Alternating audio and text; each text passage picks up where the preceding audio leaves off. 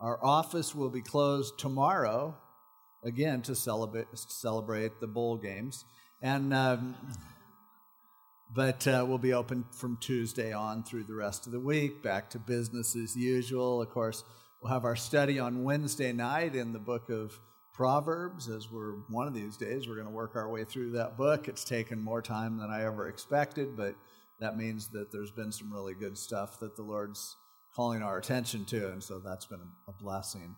Um, let's see, college and career group won't meet tonight because of New Year's Eve, but our singles fellowship is hosting a party here from 8.30, no, 8 o'clock until 12.30, and it's not just for singles, they're just setting it up. Anyone is welcome to come on out and see the new year in. Uh, they say to bring a dessert, they'll provide the beverages, and I'm assuming that's non alcoholic, but you know, don't bring booze, okay? Um, that wouldn't be good. But you're invited to come on out, or if you're like me, just go to sleep and you'll wake up when you hear the noise and go right back to sleep. But we've got that going for us. Um, the women's ministry starts up again this week, so Tuesday night at 7:15 or Friday morning at 9 a.m. Uh, two opportunities for you ladies to come out and participate in that study. And you don't have to feel like, well, I haven't done it before, so I shouldn't come now. You can come anytime. You can come whenever you can. You can miss weeks or you can start up at any time. You're all welcome to come to one of those. We do it twice a week to make it as convenient for you as we as we can. Um, also, there's a men's softball team that's starting up, and they're, they're going to be in a league that's on Monday night. So the bulletin has information on who you call to sign up for that, and I know that'll be a great time of fellowship and competition. Um, men's camp out in February, the 23rd and the 24th. Men are going to be going to San Clemente State Beach for a uh, camp out, and this morning they're taking sign-ups for that. So if guys, if you think that you'll be participating in that, it's a great like father son opportunity or whatever you might want to do just to come out and hang out with guys. Um, look in the foyer, and there will be someone taking sign-ups for that. Also, um, we're collecting blankets and jackets and warm hats and things like that for the homeless. So if you have some of those around, maybe you have a surplus of clothing and you have to find a place to hang all the clothes that you got for Christmas, uh, you know, and you got to move some stuff out. You know, it's getting warm now for us compared to to people who live outside all night, and so think of them. And you know, if you have two jackets, do you really need two warm jackets? Um, think of people who don't have any, and we'll be getting them to them. So keep that in mind. The conference room is where we collect those, and we're taking them and delivering them. I think that's all of the announcements. Great. So let's turn in our Bibles to Philippians chapter 3. On Sunday mornings, we've been working our way through the book of Philippians, this book about joy. It's a book about how to live life in a way that it works and that, that you're appreciating it and enjoying whatever comes along in life, and even in the midst of trials, how you can be experiencing the, the joy of life.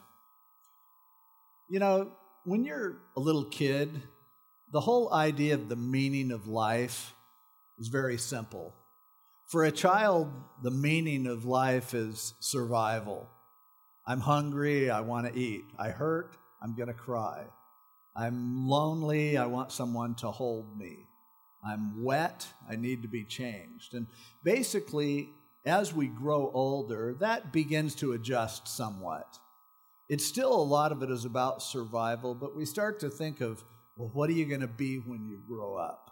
What do I want to do with my life? And often we have big ideas of what we want to do. And basically, then the meaning of life centers around what would be fun for me or what would pay well for me.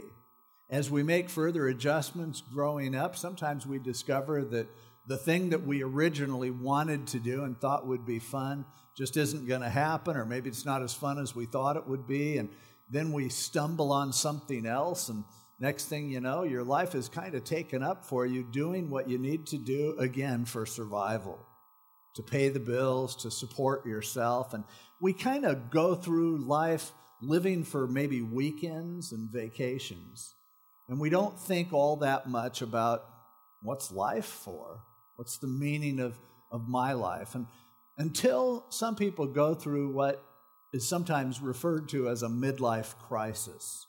When someone comes to a point where they go, wait a minute, a chunk of my life is over. I've lived, I've accomplished certain things, I've failed at other things, but what does it really matter? What does it really mean in the overall scheme of things? Am I doing something with my life that's really worth living? Am I living life in, you know, adjusted to fit with the set of values that I have? Does my life matter?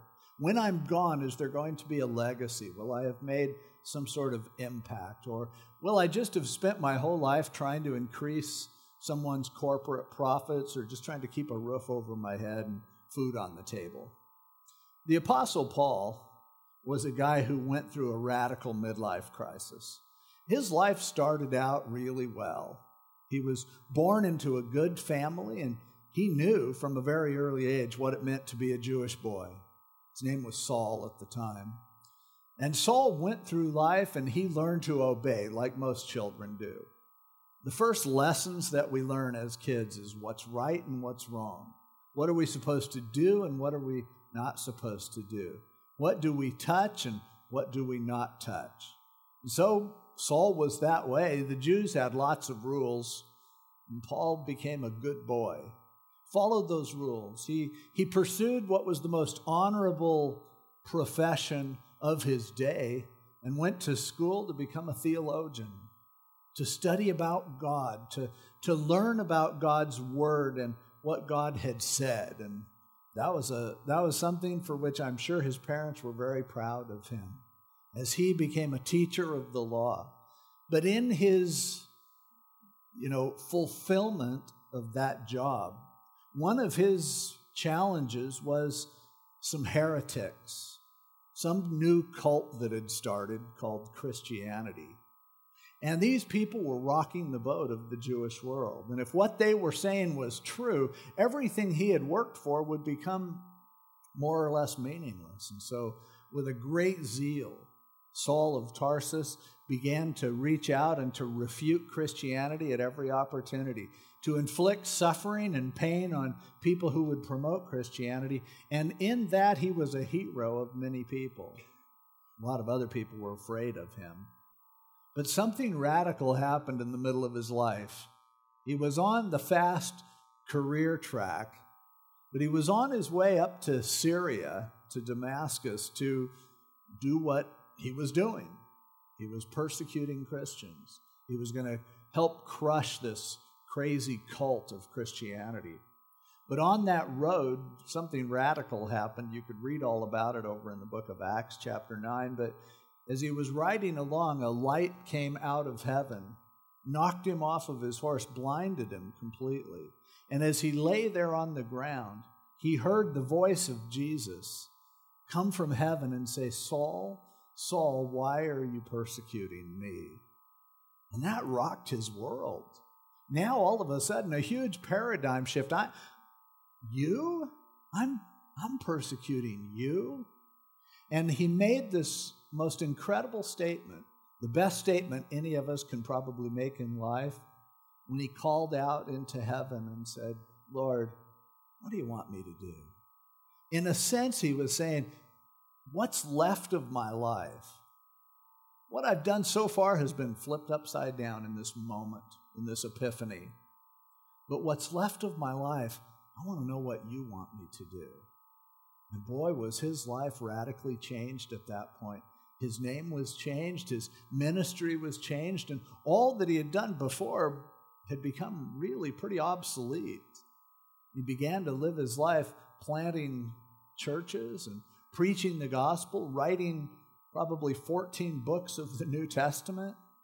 An incredible midlife crisis in which the direction of Saul's life was changed from going down the path that he had been on to heading off on this new path that he was on. And Paul, here in Philippians 3, and a couple of weeks ago, we looked at where he talked about all that he had had up until this point. And he said, I wrote it off, I counted it as loss Compared to what I found in Jesus Christ, what I had before was like raw sewage. I started over in a radical way because now I decided it's just about knowing Jesus. It's getting to know Him and having a walk with Him that was all I cared about anymore. And He said, it's so worth it.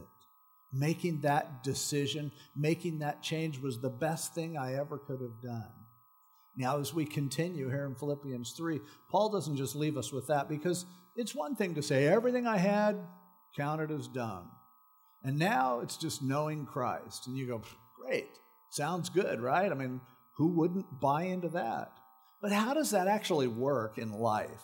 What does this actually look like? How does it flesh itself out in terms of the day to day decisions that we make and, and how we take direction from the Lord? And so Paul continues here in chapter 3 to give us a little more detailed description of how he found his purpose in life, how he found his focus, and how the direction of his life was completely changed. At the beginning of a new year, you know, what's the difference? 2006, 2007, it's one day after another, and yet we create years to remind us of this cycle that we go through in life. It's nice to think, okay, it's the end of the year, now I get a fresh start. It's a good thing. The Bible says that God's mercies are new every day, but at the end of the year, we start to look at 2006 and go, okay, how'd we do? And then we start to look at 2007 and go, okay, what do we do? What's this year going to hold for us? But Paul, after talking about counting everything as nothing compared to knowing Christ, beginning with verse 12, Philippians chapter 3, he says, Not that I have already attained or am already perfected, but I press on, that I may lay hold of that for which Christ Jesus has also laid hold of me. Brethren, I do not count myself to have apprehended or arrived, but one thing I do. Forgetting those things which are behind and reaching forward to those things which are ahead, I press toward the goal for the prize of the upward call of God in Christ Jesus. Therefore, let us, as many as are mature, have this mind. And if in anything you think otherwise, God will reveal even this to you. Nevertheless, to the degree that we have already attained, let us walk by the same rule, let us be of the same mind. There in verse 12, in the end of the verse, he gives a little statement that summarizes for us what it means to look at your life and go, What's the point? And he said, I'm pressing on so that I may lay hold of that for which Christ Jesus also has laid hold of me. In other words, God picked me. He created me. He had a purpose in my life, and I want to be what He wants me to be. I want to figure out what am I here for? What's the real meaning of my life? Where does significance lie in terms of me and my life? It's that sense of feeling like, you know, I don't want to waste my life. I don't want to just go through the motions and not end up where I'm supposed to be. And this was Paul's heart. This was his crisis, and it should be ours as well. I mean, do you really want to just survive life? Because guess what? If survival is your goal, you're losing. You're heading in the direction of not surviving. One day, unless Jesus comes and takes us before that, we're all going to come to a point where our life is all spent. It's all worn out, it's all used up. And so, do we want to look at that gift of life and say, eh, oh well, easy come, easy go? Anybody who thinks life is easy come, easy go, I don't know what life you're living. You certainly haven't watched a, a mother in a delivery room. it doesn't come easy. It really doesn't. And it doesn't get much easier all along if you're going to go through life, don't you want to be able to look at it and have some satisfaction and go, I think we got somewhere. I think I made a difference. And so Paul is saying, I want to find out what that divine purpose is. I want to find out what my life is supposed to be, and then I want to get a hold of it and live that way. As he goes through this discussion, it gives us some real clues for ourselves as to how to discover the purposes of God in our life and, and how to live a life that matters, that's worthwhile. One of the first things that you notice is Paul's making it clear this isn't something that you arrive at until you're dead, and then you're in heaven with the Lord, you're, re- you're risen from the dead. But he said, This is something that in verse 12, I haven't already attained, and I'm not already perfected. And in verse 13, I don't count myself to have apprehended. In other words, Paul is saying, What I'm talking about, the life that I'm describing for you, it's not a destination. It's really a journey. It's a process. It's a, it's a path that you are on. The question is are you on the path heading in the direction that's going to cause your life to have a meaning and a purpose to it? Or are you off track or heading the wrong direction or going in a way in which basically your life is being wasted? But it's good for us to remember that it's a path, not a destination, because otherwise we can become really discouraged with where we are right now.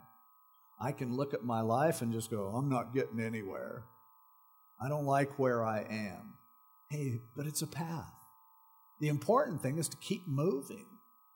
We see, as there's so much football on TV right now, we, we see that there are certain people that seem to have a drive that even when they're hit, they have the ball, they're running the ball, they cut back, they move through the line, people grab a hold of them.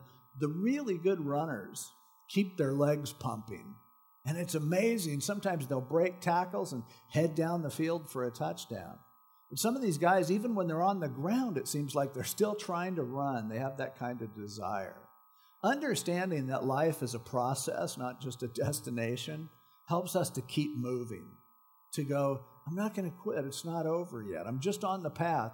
And even when you're on a path and you get distracted or you get lost or you fall down and get hurt, as long as the path is there, you can keep moving and ultimately know that the destination set before you is out there somewhere. But if you're off the path, you could be walking in circles and not even realize it. And there's nothing more frustrating than walking in circles with your life and not getting anywhere. So Paul says this isn't a place that you need to be, an epiphany that you need to experience. It's a path that he said, for me, started on that Damascus road. And this is a path that has led me all over Europe, all over the Middle East. And one day at a time, I'm doing what God is calling me to do. And I haven't arrived yet, but I keep my legs pumping. I keep moving. I continue to progress. Now, in pointing that out, he, he reminds us and lets us know, too, that there's a focus that he has. He says, This one thing I do. After saying in verse 13, I don't count myself to have apprehended, I'm not there yet. But he said, But one thing I do. He said, The thing that's changed in my life most is that I have a focus. I know that there is one calling, there's one point. Now, so often when we're trying to fix our own lives, New Year's comes and we make all sorts of resolutions. 2007 is going to be different than 2006 in this way and this way and this way and we come up with big lists and i'm not down on that and i'm you know i'm not uh, discouraging you from doing that although you know i had a thing when, when i was cleaning my going through my files a couple years ago i found some resolutions that i had made a few years earlier. I think it was in 1994 and I looked at them and I go, well, I haven't done any of this stuff, but this is a pretty good list. I think I'll try to do it this year. And that's what happens. We're trying to do so much that we don't really know what we're really supposed to do. We try to make up for a lack of meaning with a variety of activity. We think if I try enough things, maybe something will work. And, and that's frustrating and discouraging. Paul had figured it out to really just one focus that his life had. And that's a good thing for us. It, delivers us from that frantic amount of activity whereby we just have to do so much hoping that something will matter. But as he talks about how he figured that out, he says, first of all, I'm forgetting those things which are behind. In order to keep my focus, I'm not going to become distracted by the past, in other words. Now, earlier, Paul had said some of those things that he had in his past were great things. In fact, for Paul, the past, for the most part, was an incredible success. Great education, righteousness in his life, a lot of esteem behalf of anyone who knew him. And so it would seem like, God, why would you want to forget that? That's a great thing. But remember, Paul also had some other things in his past that once he became a Christian, they no doubt became horrible memories for him. He was there when the first martyr of the church, Stephen, was stoned to death. He was the one who was in charge. He watched as that godly deacon of the first century church was having rocks pounded on him. And as he died, looking up into heaven, seeing Jesus standing at the right hand of the Father, and seeing Stephen praying for mercy for Paul and appealing to God for God to touch him. that prayer was answered in the case of Paul, but imagine as Paul, the young apostle, probably, no doubt, meeting Stephen's family at somewhere along the road and realizing I did this to you. I took your daddy away from you, took your husband away from you. I meant well, but that's no consolation for you right now. Oh, I imagine that for Paul, some of those memories that he had must have been horrible. And you really can't forget the past. We can talk about forgetting the past, but you remember, you know what's happened. You get back into that mode, and there it is. He's not just saying mentally don't remember what happened. But what he is saying is if you're going to keep your focus with your life, you cannot base your future on your past. You need to release the past, good, bad, or indifferent. See, the most dangerous thing that you can do in terms of wasting your life is to allow your past to define your future. For some people, their past is a, is a memory of failure and heartache. From as early as you can remember, people telling you you're not good enough, people communicating in one way or another that you have no future, you have no potential. Other people, their past is a reminder of everyone telling them about their great potential.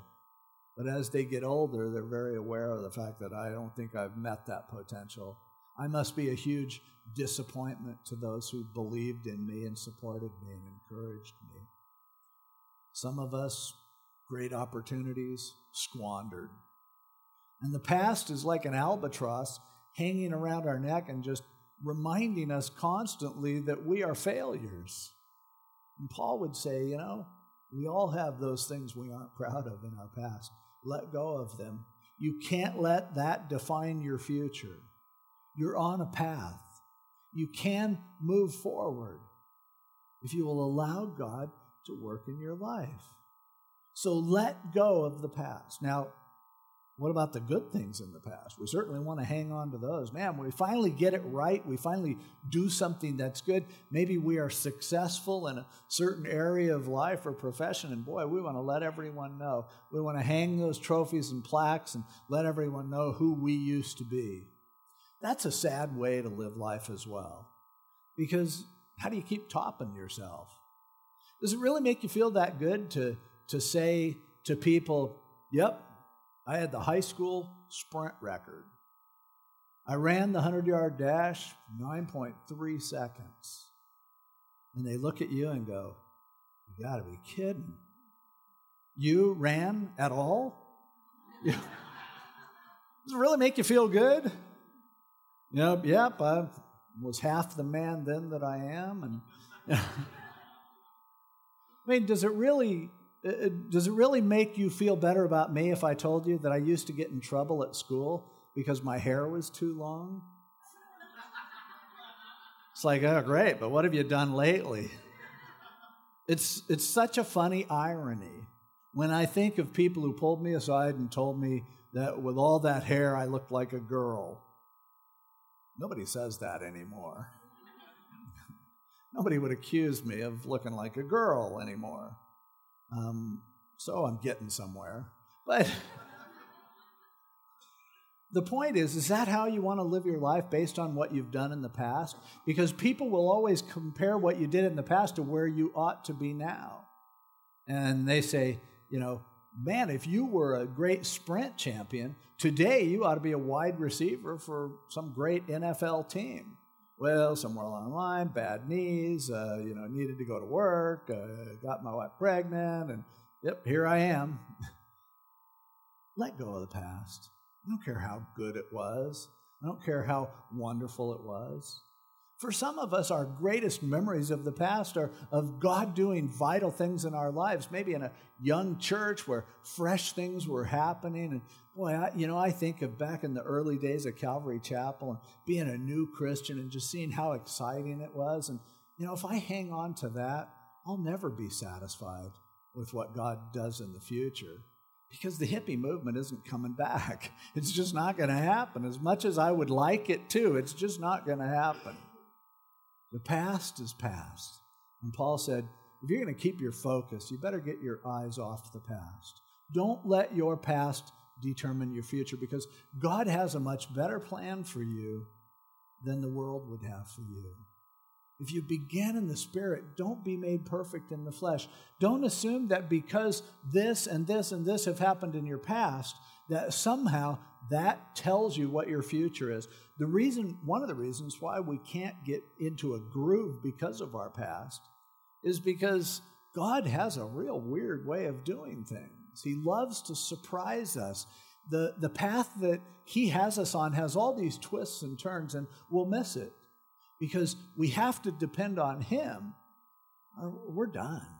We're lost. He is the only one who can lead us through this maze that we call life. And so Paul would say to all of us, you know, you have good memories and you have bad memories. There are people who love you and people who hate you, but get over it. Move past it. If you have your eyes in the rearview mirror all the time, you're going to crash into something that's in front of you. Don't live your life tied to the past. Whatever it is that's in your past, let it go. Good or bad. Don't rest on your laurels. Don't be defeated by, by past failure. Forget what's in the past. And so he says, That's one thing I do, forgetting those things which are behind.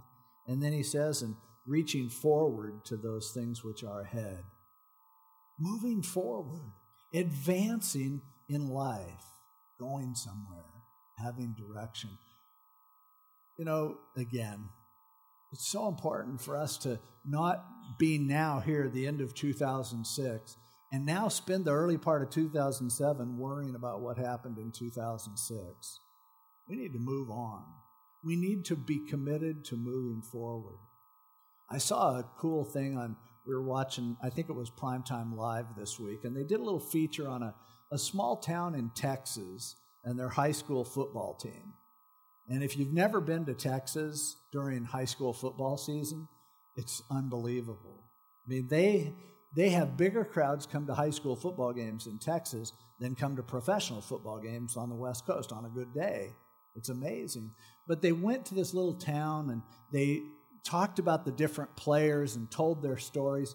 The head coach for many years of the team had recently passed away, and his son took over. This was his first year as a head coach, and they talked about his family and the players, and they would get injuries, and it was a fascinating, just little story. But the motto, kind of, that they had for their team had been started by this coach who had who had passed away, and and what he always said to his team is the most important play in a game is the next play. And so, whether they had just fumbled the ball and had a turnover, whether they had just scored an 80 yard touchdown, he got the players together every play and said, What's the most important play? And they said, The next play. And they played their game that way. And at the end of the game, he got them all together and said, What's the most important play? And they said, The next play. And he said, The next play is when you go shake hands with the other team and congratulate them. We won this game and you need to do it in a gracious way. And then after that, the next play is going to be the first day of practice and how we prepare for the next game. That's kind of what Paul is talking about when he's talking about forgetting what's behind and reaching forward to what lies ahead. We've got to move forward. We can't be dragged down by the past, by what's come before. We need to keep moving. The next play is the important one. It means it's not where you end up at the end of 2007. Who knows? Maybe the Lord will come back before 2007 even starts. The next play is today, still 2006. What are you going to do with this day? What do you want God to do with you during this day? So it's this focus that says, you know what? I'm on a path. The past, I release it completely. I will not live as a slave to my past. But I'm moving forward. I'm reaching forward to what lies ahead. And he goes on to say, I press toward the goal for the prize of the upward call of God in Christ Jesus. He said, What I'm doing, there's something I'm listening for, and it's a call that comes from heaven. I want to hear from God what He wants for me. Paul had heard the voice of God once in a very obvious way, and it changed his life. And after that, he lived his life saying, I need to hear from him. What is his calling on my life? What is his voice? What does it want to communicate to me? And he said, That's what I'm listening for. See, our lives are full and cluttered with all sorts of voices and all sorts of input. And none of them come from up there. They all come from down here, those horizontal voices, those human voices, those voices that come from your past. The voice of fear, the temptation that comes from the world and the flesh and the devil. And our ears are ringing with all of the input. But Paul said, you know what? I want to hear one voice. I want to hear that upward call of God, and it's in Christ Jesus. I know if I follow that voice, I'll get to Him. I know that He is the one that I've decided is worth giving up everything else for. And the drive and desire of my life is to hear His call coming from heaven, to hear the voice of heaven speaking to me on a daily basis, on a moment by moment basis, telling me where the path goes next. What do I do now? Where do I go now? And I realize I can trust him. And Paul would say, That's it. That's the deal. That's how life for me has discovered a meaning and a fulfillment and a joy and a peace and a love that I never could have had otherwise. I connected with the voice of heaven. He goes on to say there in verses 15 and 16, he says, Therefore, let us, he goes, let's do this together as many as are mature, if you've grown up enough and you have this mind, you've figured this out. If anything, you think otherwise, God will reveal even this to you. So he's going, I hope you start to discover this. I hope you go through your midlife crisis of faith and realize that hearing from God is all that matters. But he goes, You know what? Don't worry. God has ways of speaking to you. And if you don't get it right now, you'll get it later. Sooner or later, you're going to discover how futile all of the other voices are. And God will force you, if He has to, to release everything except Him in your life. So He goes, It'll happen. You'll grow up. Don't worry. Nevertheless, to the degree that we have already attained, let's walk by the same rule. Let's be of the same mind. In other words, Paul is saying, you know, I'm not telling you to do something that's completely foreign to you. I'm not speaking in a language that you don't understand.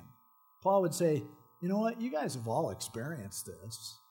And it's true, you have. Even if you've never become a Christian, you know there are certain decisions that you made in your life that it was just like somebody else was driving.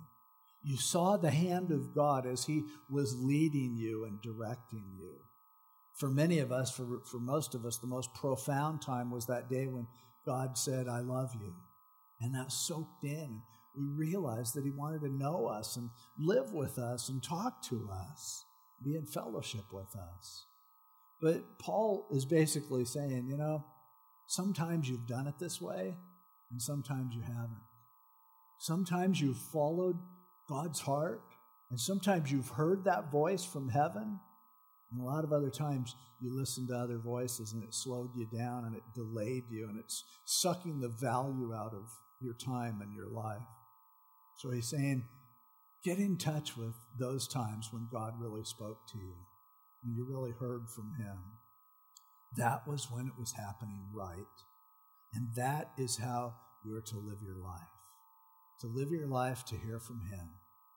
To live your life not locked into your own preconceptions, to your own plans and visions and dreams. To not be a slave of the past. Well, this is who I have been, so therefore this is who I am but to say, you know what, all bets are off. I'm going to flush everything that came before today. It doesn't matter anymore. Today, I want to hear the voice of God from heaven. Today, I want to know His call, His purpose for my life, what He wants to do. It's hard to let go of things that are valuable to you, but the thing that's the most valuable to you, you can't have unless you let go of what you already have in order to get there. Clear the slates, clear the table, start fresh with Him. That upward call of God, it's in Christ Jesus. That is what will make your life worthwhile. That will, is what will bring meaning and purpose to your life. Anything else, it's just chaff. It's just garbage. It's not worth living for. The only life that's worth living is a life that's tuned into the voice from heaven. Get back in touch with that. Maybe it's been a long time since you've heard from God. Maybe you've just gotten in a rut and you're stuck in the routine of just what your life is about. I want to encourage you. Paul would encourage you today. Get your focus back. Stop being distracted by things that don't matter, that won't fulfill you, that won't that aren't worth living for, and listen to the voice from heaven. And be willing to do whatever He tells you to do. That's the way to live. It's the only way you'll be focused. You'll be confused and flipped upside down constantly if you can't get a grip on that. This morning, as we will be celebrating communion, the elements that remind us of the body of Jesus, the blood of Jesus, sacrifice that he made for us, the life that he gave for us, and the way that he wants to be involved in our lives and participate in our lives. Communion is a beautiful thing, and sometimes we think of communion as the ultimate looking back. But communion isn't about looking back. When we look back, we see Jesus on the cross saying, It's finished. I accomplished it. It's not about looking back, it's about looking forward. And that's why Jesus said, Do this in remembrance of me until I do it with you again. So it's not a toast to the past, but it's an invitation to the future to say, you know what? Because he died, I have a future. Because he took care of my past, I can move into the future. The next play, that's the one that matters because he's taken care of everything behind me. That's what his death meant. That's what communion means. He says, I've got your back. I've got you covered. You move forward in a newness and a freshness of life and a relationship of listening to my voice and hearing from me. I want to be such an intimate part of your life everything will change and it'll be so worthwhile when you do it. So, communion demonstrates that sacrifice that made it possible for us to face the future. It makes it possible for us to forget the past and that gives us a focus on what do we do now? The upward call of God. As the men come forward to hand out the elements, hang on to your bread and your juice until we've all received.